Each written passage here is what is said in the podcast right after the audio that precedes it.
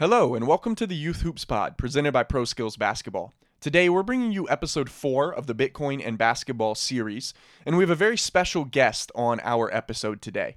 Andrew Lovedale is a former Davidson Wildcat who grew up in Nigeria before making his way to the UK and then to Davidson to play basketball, and is now the founder of Access to Success, a nonprofit organization providing access to success for the youth in Nigeria. Andrew's joining the podcast today to give us the perspective of Bitcoin outside of the United States, how Bitcoin is viewed in Nigeria, how it's transacted in Nigeria, and what it can mean for a corrupted government controlling currency. We hope you enjoy the episode today. Stay tuned as we're releasing weekly podcast episodes. And let's jump into Bitcoin and Basketball, episode four.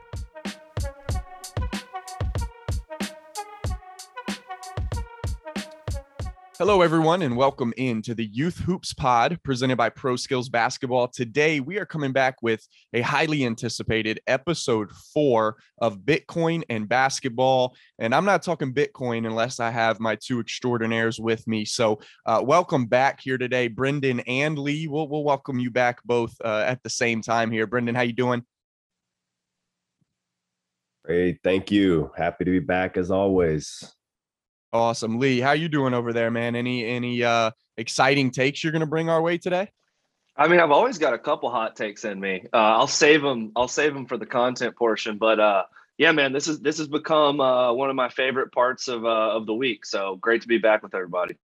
I love it. I love it. We're excited to talk, and, and we're not alone today. Uh, the first guest on the Bitcoin and, and basketball series is joining us. And Brendan, I'm going to pass it over to you as this is a former teammate of yours to give a very proper introduction uh, to our guest on the pod today. Yeah, I'm I'm really excited about this. Um, to especially first guest on the Bitcoin and basketball series, but also a uh, uh, to get a i guess non-american take on it or or a mm-hmm. non-american centric take on it. Um, but also uh, one of my former teammates from davidson andrew lovedale aka the big cat um, played uh, i was a senior. He was a freshman. He came from uh, nigeria to the uk to davidson. Um, and he ended up having an amazing career there. He was part of the uh, Elite Eight run with Steph. He was a, a, a big, big part of that. And now he uh, runs a nonprofit uh, called Access to Success, which is doing absolutely amazing things in Nigeria. Um, and we can talk more about that. But yeah, I'm one of the best guys I know, maybe maybe the best guy I know, Andrew Lovedale. Thanks for having me, guys. And uh, yeah, Brendan was definitely a uh, is definitely a big brother to me, man. Um, coming from uh, outside of the U.S., he definitely helped to make me feel comfortable and at home at Davidson. And uh, I'm glad that we've maintained that relationship up until now. Yeah, it's awesome, Andrew. We're, we're really pumped to have you here. So let's jump right in. The the interesting thing I hear is Brendan said you went from Nigeria to the UK to Davidson. Can you uh, give us a quick, you know, uh, story of, of that journey? I'm interested to hear. Well, I, I started playing basketball at a, at a very young age in Nigeria. Soccer is the deal. Uh, so I, I never knew anything about basketball. Uh, my elder brother introduced me to the game because he had played a little bit. Um, and uh, just through no means of uh, of mine, um, I played in this competition. It was like a last minute thing. They needed to fill. They needed to fill the squad, right? And uh, yeah, he jumped in and and ended up winning the competition. Barely knew what I was doing. Uh, and then one of the deal where we didn't know was that you got to go to the you got you got to go to the UK. So that was how I actually got my my visa to go to the UK ended up being a bus, couldn't travel because you know something happened with the government and they didn't fund the trip. But I had the visa, and uh, my elder brother, who was in the UK, came in and said, "Hey, you should come." You know, check it out. Maybe we can, you know, if you really like basketball, you can attend the basketball camp and uh, come back to Nigeria. Uh, so heading into the UK, seeing those nice courts compared to the the courts we had in Nigeria, and uh, I went to Manchester, Manchester, and then uh, and uh, the coach there saw something in me.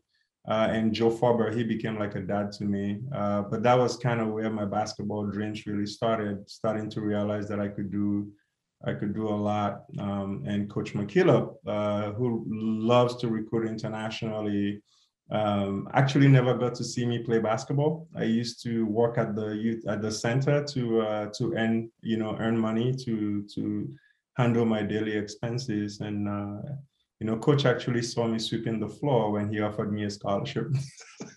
Um, you know if you ask him to today he would say he loved the attention to detail with which i swept the floor at the center. Um, you know but having that conversation coming to davidson uh, but the big thing for me at Davidson was just coming to Davidson uh, from Nigeria via the UK and just realizing, you know, that um, there was just an abundance.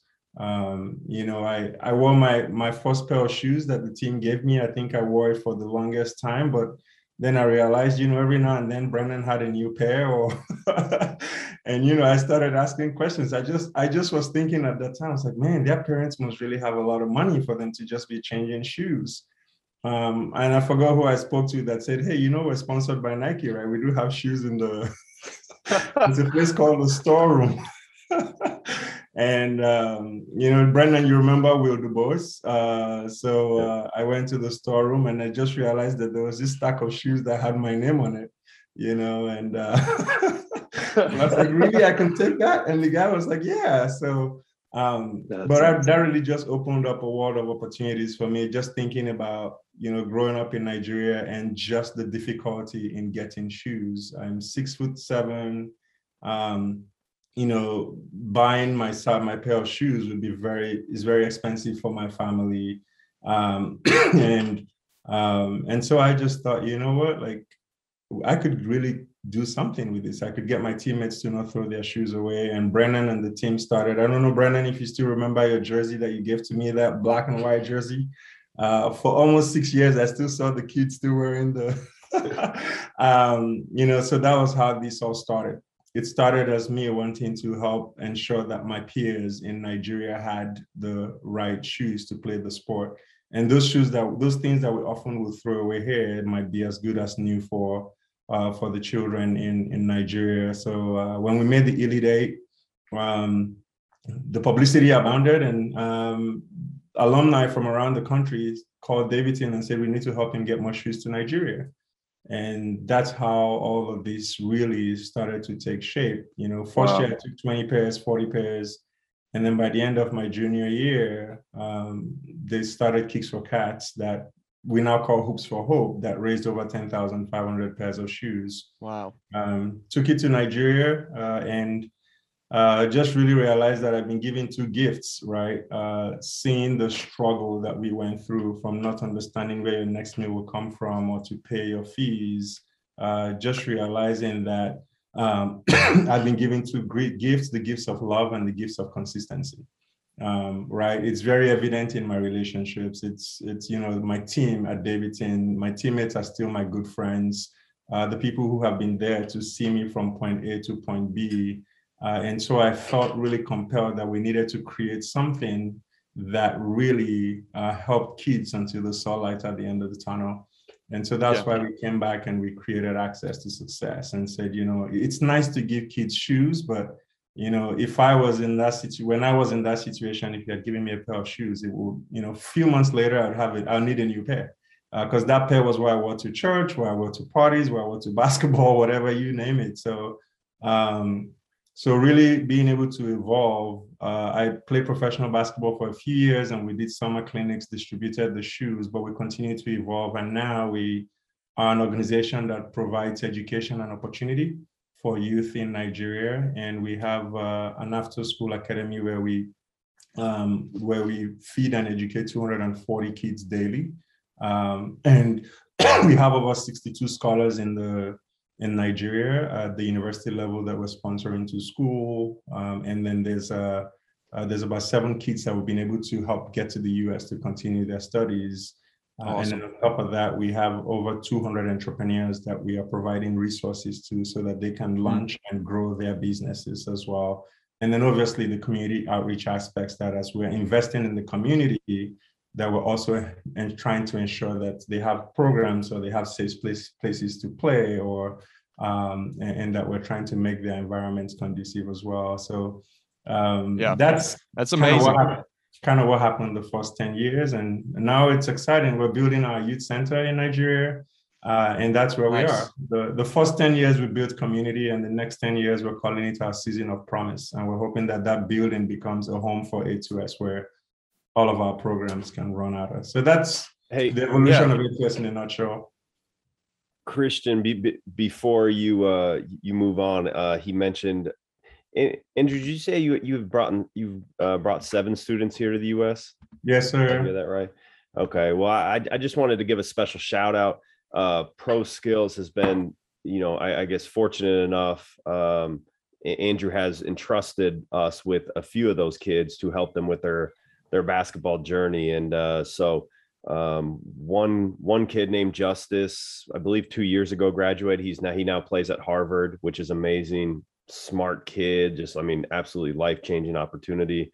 Um, another kid named Wisdom actually was just a beast. Like you know, he he was like your Charles Oakley type of like player, but like we realized like pretty early on, like, hey, he might not be a basketball player, but he would be a hell of a football player. So he's at uh, North Carolina now playing football. Wow, I'm sure they've nice. got him like probably 350 pounds of just like raw muscle. He's a he's an enormous guy. And then uh, this past year, we actually had a boy and a girl. Um, boy's name was Iffy. Uh, he just committed to Boston University, which is cool. I think he's going to be in for uh, a treat with that weather up there. It's it's very unlike Nigeria, obviously. Um, and then Asosa is kind of TBD in, in terms of where she'll go. Um, but uh, she is man, how tall is she, Drew? She's she's six foot she's six six, yeah six she's four, six- six six. She played uh, both Iffy and her played on Team Curry boys and girls. Um, but but she is she's a very tall girl. So Yeah, no, um, that's it's it- It's amazing. it- it's been really cool.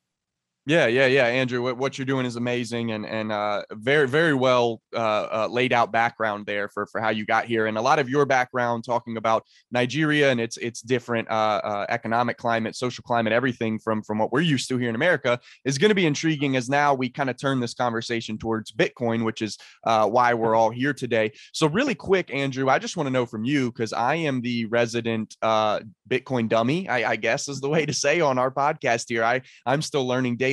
What is your baseline knowledge of of Bitcoin right now? I think I know uh, I know what it is fundamentally, um, you know what it's used for, um, and just uh, a little bit of insight into how it's really starting to shape up the Nigerian economy, um, and just the Nigeria's uh, Nigeria has a huge youth population, uh, a huge youth population, and everyone is trying to find a way to survive. And Mhm. Bitcoin, I think, becomes a an interesting concept that's worth exploring for for the youth in Nigeria, especially those who are trying to to start up a business. Entrepreneur entrepreneurship is really um, huge in Nigeria right now because we've been heavily reliant on revenue from oil. Um, and and you know one of the huge push right now is for Nigeria to diversify its economy, and people are pushing for for entrepreneurship and trying to create uh, these opportunities. But in order for you to, to be an entrepreneur in Nigeria, there's so many loopholes.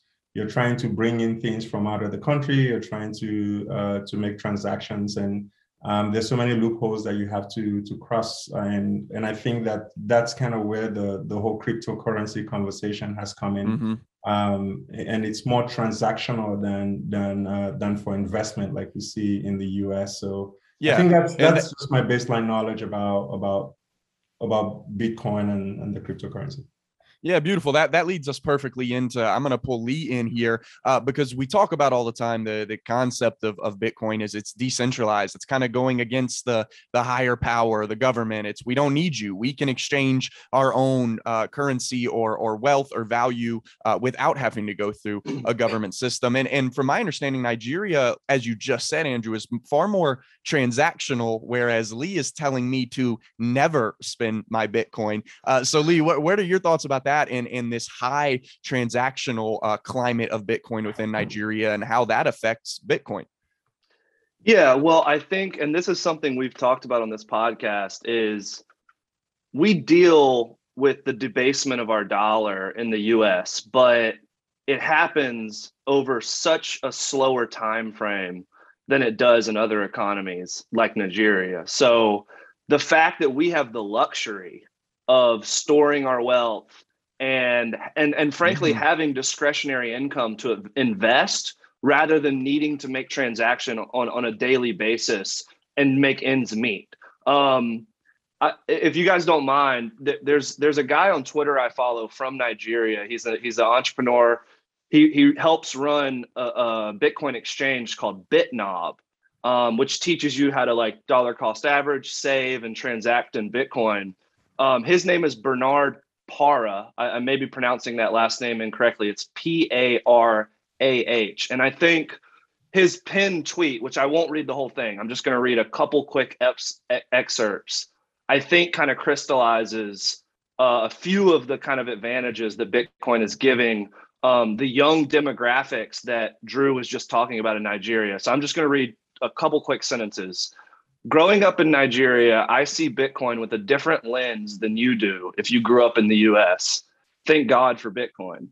Imagine you work hard, earn some money, but face the following.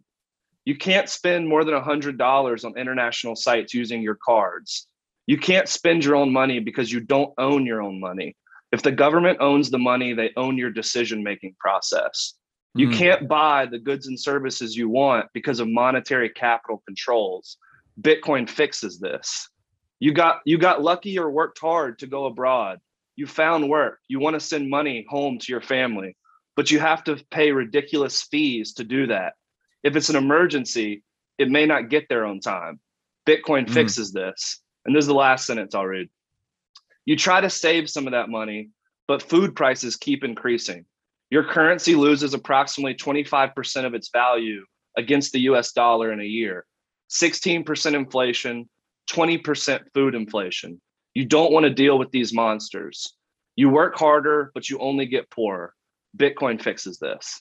Um, so I think that just kind of is a good way of encapsulating some of the um, some of the challenges that we don't think about in our daily lives and and this uh, decentralized monetary network that anyone with an internet connection can plug into store and transact their wealth without asking anyone's permission um, just kind of shows like the, the freedom that it's that it's um, kind of um, emboldening around the globe and in, in, in, developing economies it's amazing i say every time on here uh, yeah, I say I'm going to buy bit more Bitcoin after every episode, and I'm I've got to buy more Bitcoin now. Brendan, I want to pass it to Andrew to hear his thoughts on what Lee just said. Did you have something right there, Brendan? No, that's amazing. I wanted to hear Andrew's thoughts on that. Like, did did that stuff kind of hit home as as a Nigerian? Did did you do you agree with that? Is is there anything that that maybe you you, you don't agree with, or yeah, I just want to hear your thoughts on it. No, I think it, it hit home and everything. Uh, I think it was very uh, well laid out. Um, just because for me, the way I've always seen it is Bitcoin allows you to bypass the middleman. And oftentimes, right, the government has acted as that middleman. And whether or not you um, you have experience in that environment, it's that the middleman is expensive, right? I'm I'm the one between you and what you need to get to. And that mm. is where a lot of people lose, right? That is where they lose because it's it's not just the financial capital it's the human capital part of it right it's it's the you you almost have to entrust everything to them right to help make these decisions and then you lose a lot right? So in a place where people are struggling like he said right like uh, uh Parah said you're you're you're you're working harder but you're getting poorer right? It's in that environment you're looking for a way to eliminate whatever is you know racking up your cost or whatever is making it difficult for you to take the next the next steps. And i think that that's the the bitcoin the bitcoin enables them to bypass those controls like you said enables them to to eliminate the middleman which i think in the future in the future of a place like nigeria or africa becomes really essential right because then they get to be exposed to the global market um, think about me trying to import something in from China and I have to walk through. And I think that's what the governments are contending with right now is that all of a sudden they're going into these markets, they're making transactions. Um, but you know what the government is saying, we need to be able to we need to be able to control these transactions because people then get to evade taxes. and they feel like you know what the Nigerian government has come out to say is that there's a lot of um, you know fraudulent activities online that they need to be able to control. So where do you strike that balance? But I do think that it does open up the the young Nigerian population that are so desperate to move themselves forward, that are so desperate to not be limited by uh, limited or pulled into the trenches of poverty to say, hey, this might be our way out. And that's why they are they're pushing. It's almost like this moving train. I don't know how how the government can stop them. They've banned they've banned they've banned Bitcoin, but it's just something that they've not been able to lay their hands on.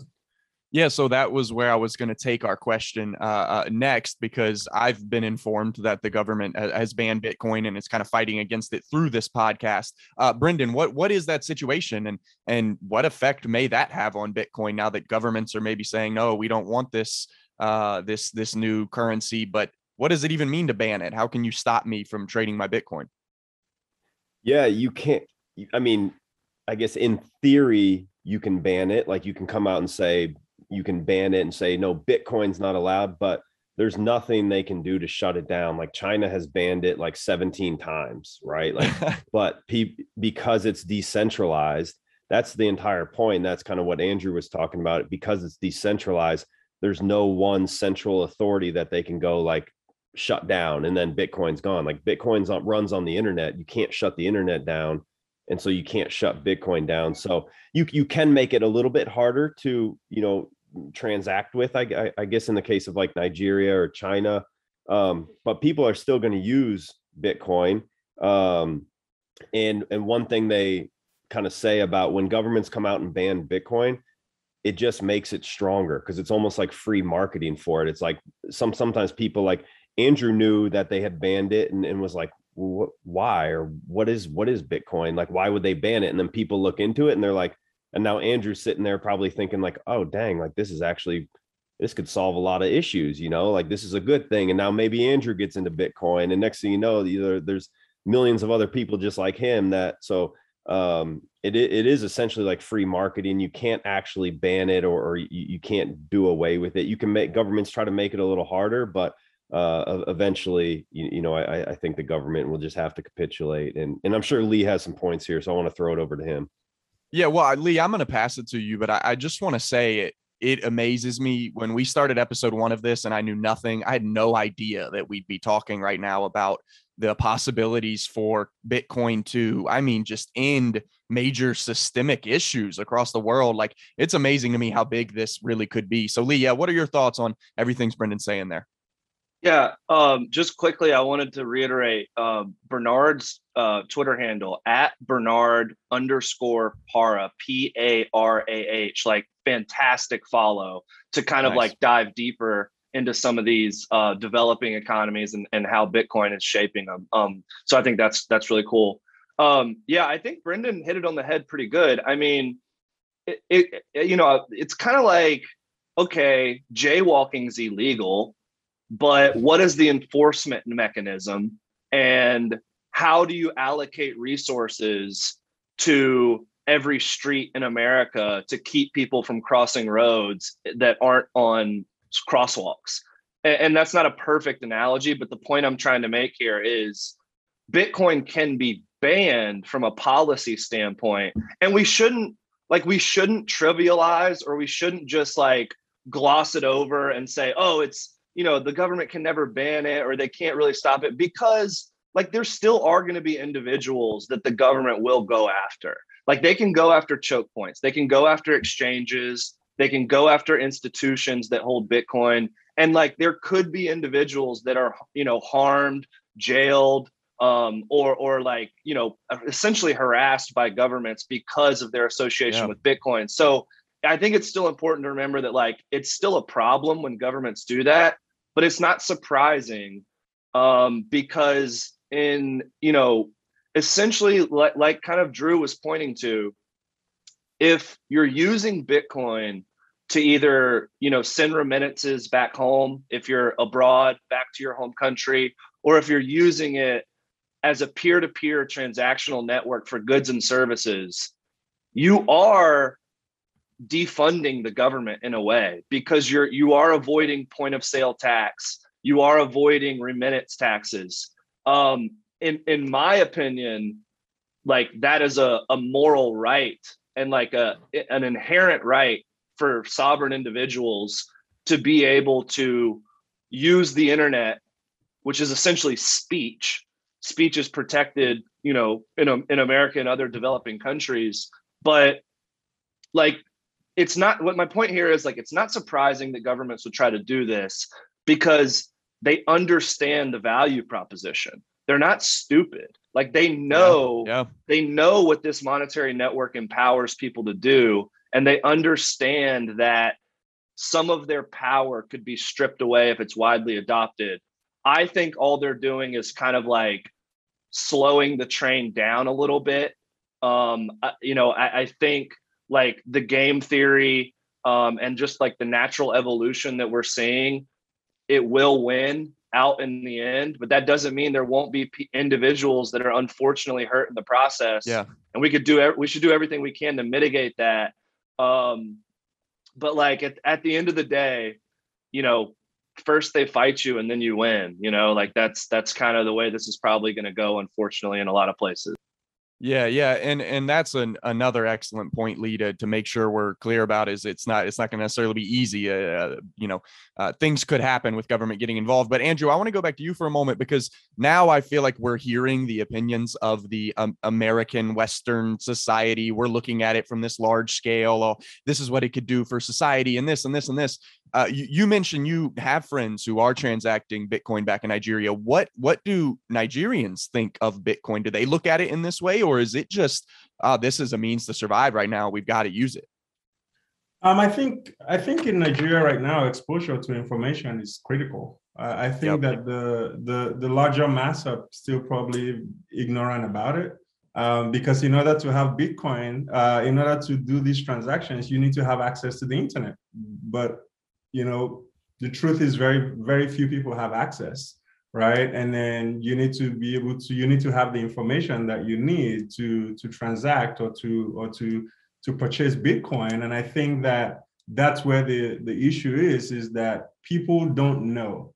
Number one, people don't have access to the internet, right? Like, so for our programs, for the most part, most of the kids that we are working with, they have to go to the A2S office to be able to access the internet, right? So you almost have to be able to have independent access to the internet. So there's just a minuscule part of our population that is that is doing this, and that's mostly the youth, right? Because they look at this as their as their way out. Um, I don't know if you guys know this, but remittances from Nigeria to from the diaspora back to from Nigerians in the diaspora last year was about 17.2 billion dollars, right? Wow. That is huge money when you think about the, the when you think about the flow, right? So if if people are looking at at this, it's something that, that you can't stop, like Lee said. But from the Nigerian perspective, a lot of people still don't know about Bitcoin, right? And I think Brendan just said it, right? Like because the government has banned it, now people are saying, well, what's Bitcoin? Maybe I need to maybe I need to look into it. So I think access is a huge is a huge issue. Uh, but for those youth who are very resourceful, and that's one of the things that you find out about Nigerians is that the youth are very resourceful.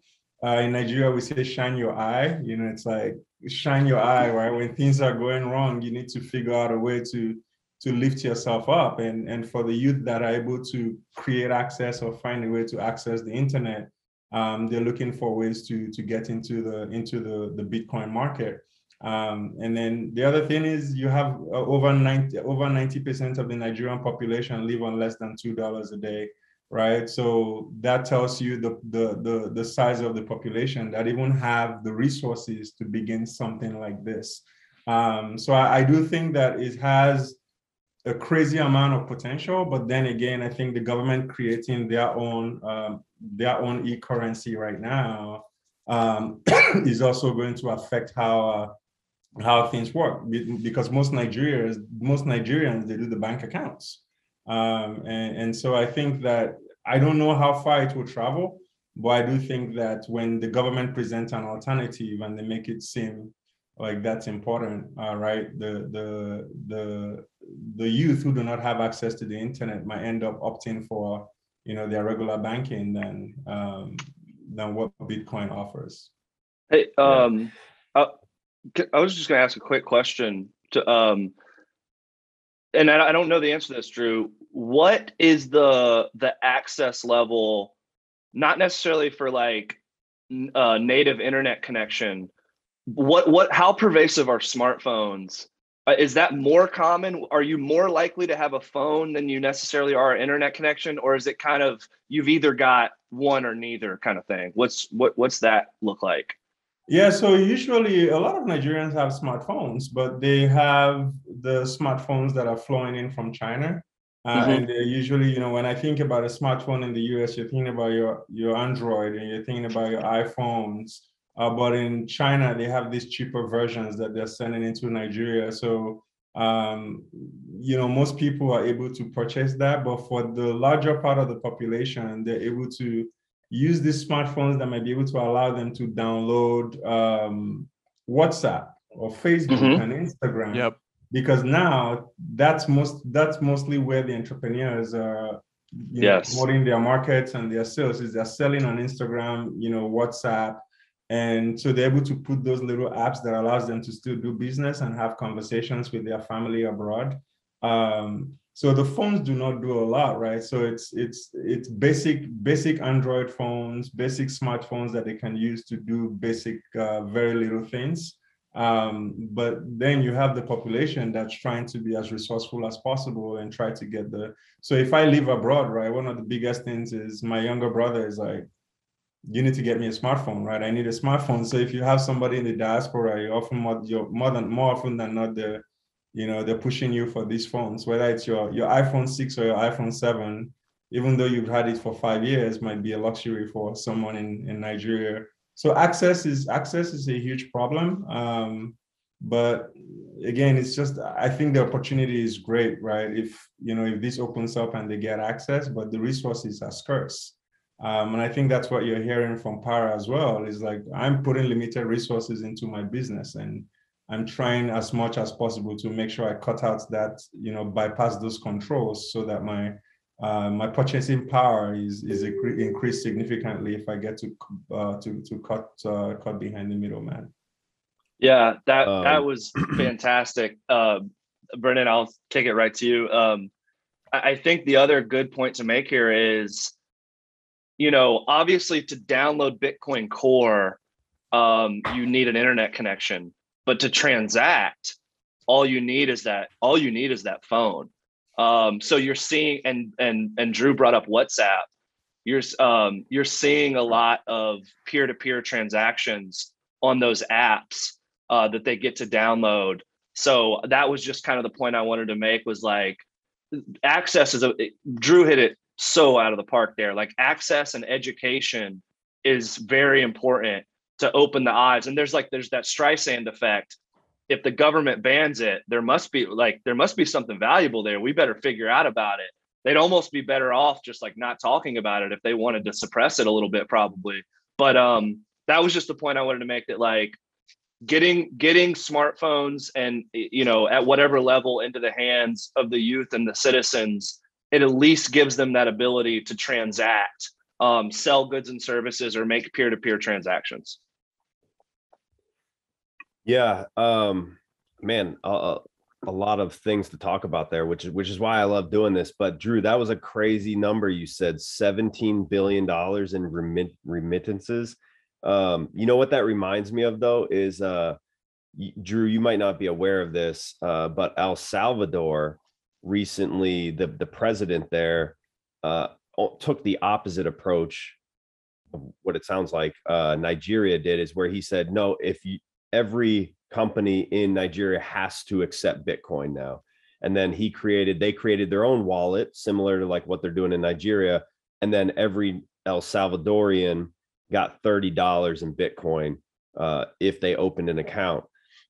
Uh, but the stat that was kind of interesting is uh, I looked it up. I think it was uh, El Salvador in 2020 did 6 billion in remittances. So, you know, Nigeria is triple that and the president said that with Bitcoin, using Bitcoin to send as remittance rather than Western Union and all that, the amount they'll save on fees is $400 million. Mm-hmm. So triple that. And yeah. you've got over a billion dollars that like Nigerians, the people, could save just through like remittance fees and stuff if if they went to some sort of like not not a Bitcoin standard, but at, at least Bitcoin was um, encouraged rather than um, rather than banned, which which is pretty interesting. Um, but it, it, I Drew, may, I think it would be interesting. I mean, it'll be interesting for anyone, but you know, for you to kind of see what El Salvador is doing and, and and how they do over the next year or so because you know I a lot of people think that because they they are a poor country so it is it will be interesting to see how or if bitcoin works out there and and then that could that is being looked at as a potential model for other other countries around the world whether rich or poor but especially mm. poorer countries where you know like you said in nigeria how many how what percentage of people live on two dollars a day over 90%. Mm. Over 90%, right. So like I don't know I if mean, that stat it, has changed, but last I checked, over over 90% well, lives on just uh yeah, two dollars a day. Regardless, man, that, that that that is a that's a crazy stat as well. So um I I think to close it out real quick though, Drew, I, I'd love to hear about what you know about the new central bank digital currency that Nigeria just came out with a CBDC uh, which China is, has come out with or is developing in, in a bunch of, I think they're developing it, that they haven't come out with it yet. Um, but this sounds like a lot of countries are, are think that they should go to this model where they take their currency, but they put it on a blockchain and, you know, um, it's a CBDC then. Um, I, I, Nigeria is called the e Naira. yeah, correct? it's called the e Naira. Yeah, I know it was launched. I think it was launched. Was this sometime last week? Um, and there yeah, were recently. a lot of yeah, but now I, I think last I checked, um, people were not even able to download because there were glitches with some of it. So um, there were some glitches with some of it, and I think that's the you know that's the government trying to slow down the train um, and trying to you know kind of maybe not just slow down but redirect uh, redirect where things are heading um, but I, I, know that it's just going to be very it's just going to be very difficult to do because i mean if you're trying to stop it and a huge percentage of the population still are very uneducated about it and and they've not seen the opportunity that it might present to them i think that they have uh, their work cut out for they have their work cut out for them but it's it's just a way to redirect where things are going and try to uh, you know, bring things in house. Like they said, they said, you know, there's a lot of fraudulent activities. And right now, what they're pinning it on is there's a lot of people selling arms, uh, selling arms uh, through Bitcoin, and and just with the insecurity in the country, they're saying they don't want that to affect. Um, they don't want people to have avenues to keep, you know, bringing in, you know, purchasing weapons and bringing them into the country, and then, you know, having fraudulent uh, transactions, which you know, for for Nigerians, insecurity is also high on the list. Um, so there's kind of where do you create that? Where do you create that balance? Um, so I haven't looked much into it. I know I downloaded it just because my bank in Nigeria told me to, and I just wanted to see, but I've not logged in or anything. I just know that did, that's did, one way. Didn't you text me that you were scared to do that or something? Oh yeah, man, I'm scared to do it, man. I don't know why. I want to know. I want to know the answer. Why? Yeah, I don't know, man. I just, uh, yeah, I just I think just linking my accounts to one thing is uh, is something that I'm a little bit wary of. So I I usually tend to take my time and try to understand what I'm getting into. Um, so just trying to ask the right questions and and understand you know what this means for for uh, for my banking right in country. Yeah. Yeah, yeah we, now, you know what? We, we we should actually, Christian, real quick we should maybe do one more episode dedicated to CBDCs because Lee probably, you know, has some stuff on this and I know we need to cut it quickly here, but that is Andrew what you just said is is the number one concern with CBDCs is like you are giving more control to the government. Like they could say oh you owe this amount in taxes and like they can just dip right into your account and grab it instead of having you say oh yes I do owe that. Let me pay you and like so and and there's a bunch of different i think examples of like things that could happen if uh these cbdc's take off you know and that's why china wants to do it frankly yeah. it's like they want more control that that's what china is and so that's why they're they want to do it so there is a lot like i think your concerns are just to be clear your concerns yeah. are very valid i think and you should be careful um i don't know enough about it but i lee maybe you have a couple points and then we can close it out. But um, yeah, yeah, I'll make I'll make it I'll make it really quick. Um, I, think there's there's a ton of nuance here. Obviously, I, I think one advantage you could see um, from a from a CBDC and like a digital banking kind of a national digital banking sector is, for example, the stimulus checks that the American economy put out during COVID took a long time. Some of them got lost. They were mailed, blah, blah.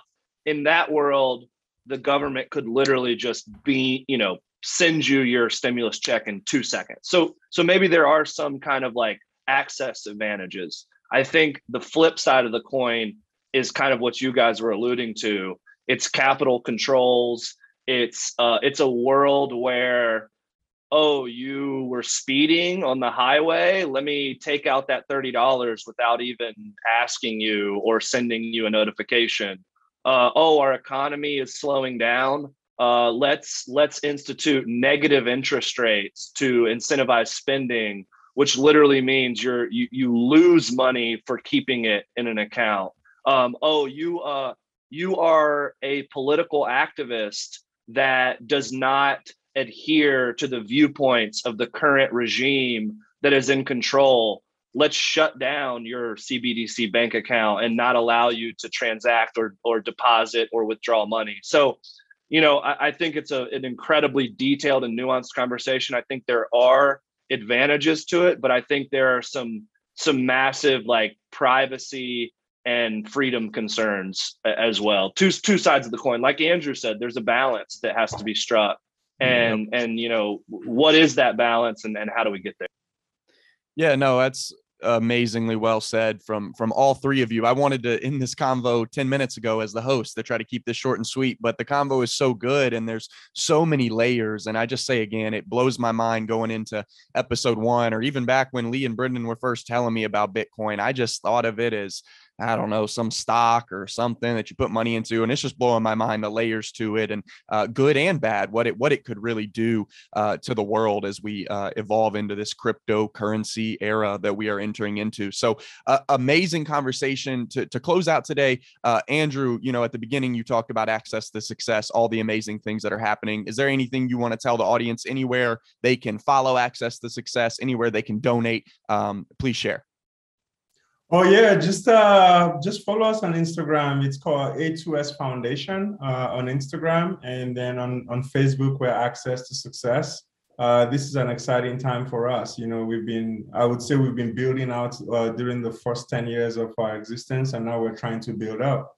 And we just have really an amazing building going up that we're very excited about to expand our programs, to save costs, and to be able to do more with uh, with the kids in a more structured environment that we can call our own and then just really bringing something beautiful to the community. You know, oftentimes you build buildings like that in nice neighborhoods, but something that the community that we serve can be very uh, can be very proud of and, and call their own and, and, and get to uh, enjoy exploring exploring dreams. Um, and for people who, yeah, Brendan. Oh no, keep going. Oh, yeah. for, uh, Christian. Yeah, for people who uh, who are looking to give, our website is a2sfoundation.org. Um, Great. And uh, you get to get more information on our on our webpage as well. Hey, just to be clear, that's a two, the number two. The number, yeah. Cool, Brendan. Yeah. It, yes, I I, I wanted I just wanted to encourage everyone to go check out his website.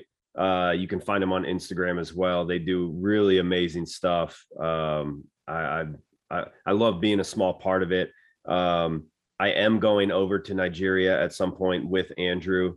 Uh, he, he, does some basketball camps uh, and, and stuff. We'll go over there. Also, Andrew, start looking for uh, you know the entrepreneurs you support find some Bitcoin folks, some crypto folks. I'm I'm investing, and I'm also sending you uh, sending you some Bitcoin right after this, man. So I'm, I'm, I'm get you started on it. Get it, get him, get him yes, some sir. satoshis. That's what we need. That's what we need. Well, hey, excellent. I'm looking forward to the day A2S accepts Bitcoin and as donations, and, and I'm. i know. Hey, that would be great. we'll uh, we'll refer back to this episode when when that happens and and look at the journey. Uh, what an awesome conversation, Andrew. Uh, a pleasure to have you on. I would be Uh, I, I, would be fooled if I think this is the last episode. I really think we need a number two here because uh, bringing in your perspective of a of a different uh, culture, different world that, that that looks at this currency in a whole different way has been so unique for me to hear. So really, thank you for joining us, everybody. Please go check out Access to Success. Uh, give us a follow at Pro Skills Basketball on Instagram and uh, Facebook, and at Pro Skills B-Ball on Twitter. Uh, we will be posting many more content, much more stuff coming out, and we'll be sure to link all of A2S's uh, uh, sites and uh, domains down below in the description and on social media. So thank you everyone for joining, and that is going to be all for the Bitcoin and Basketball podcast.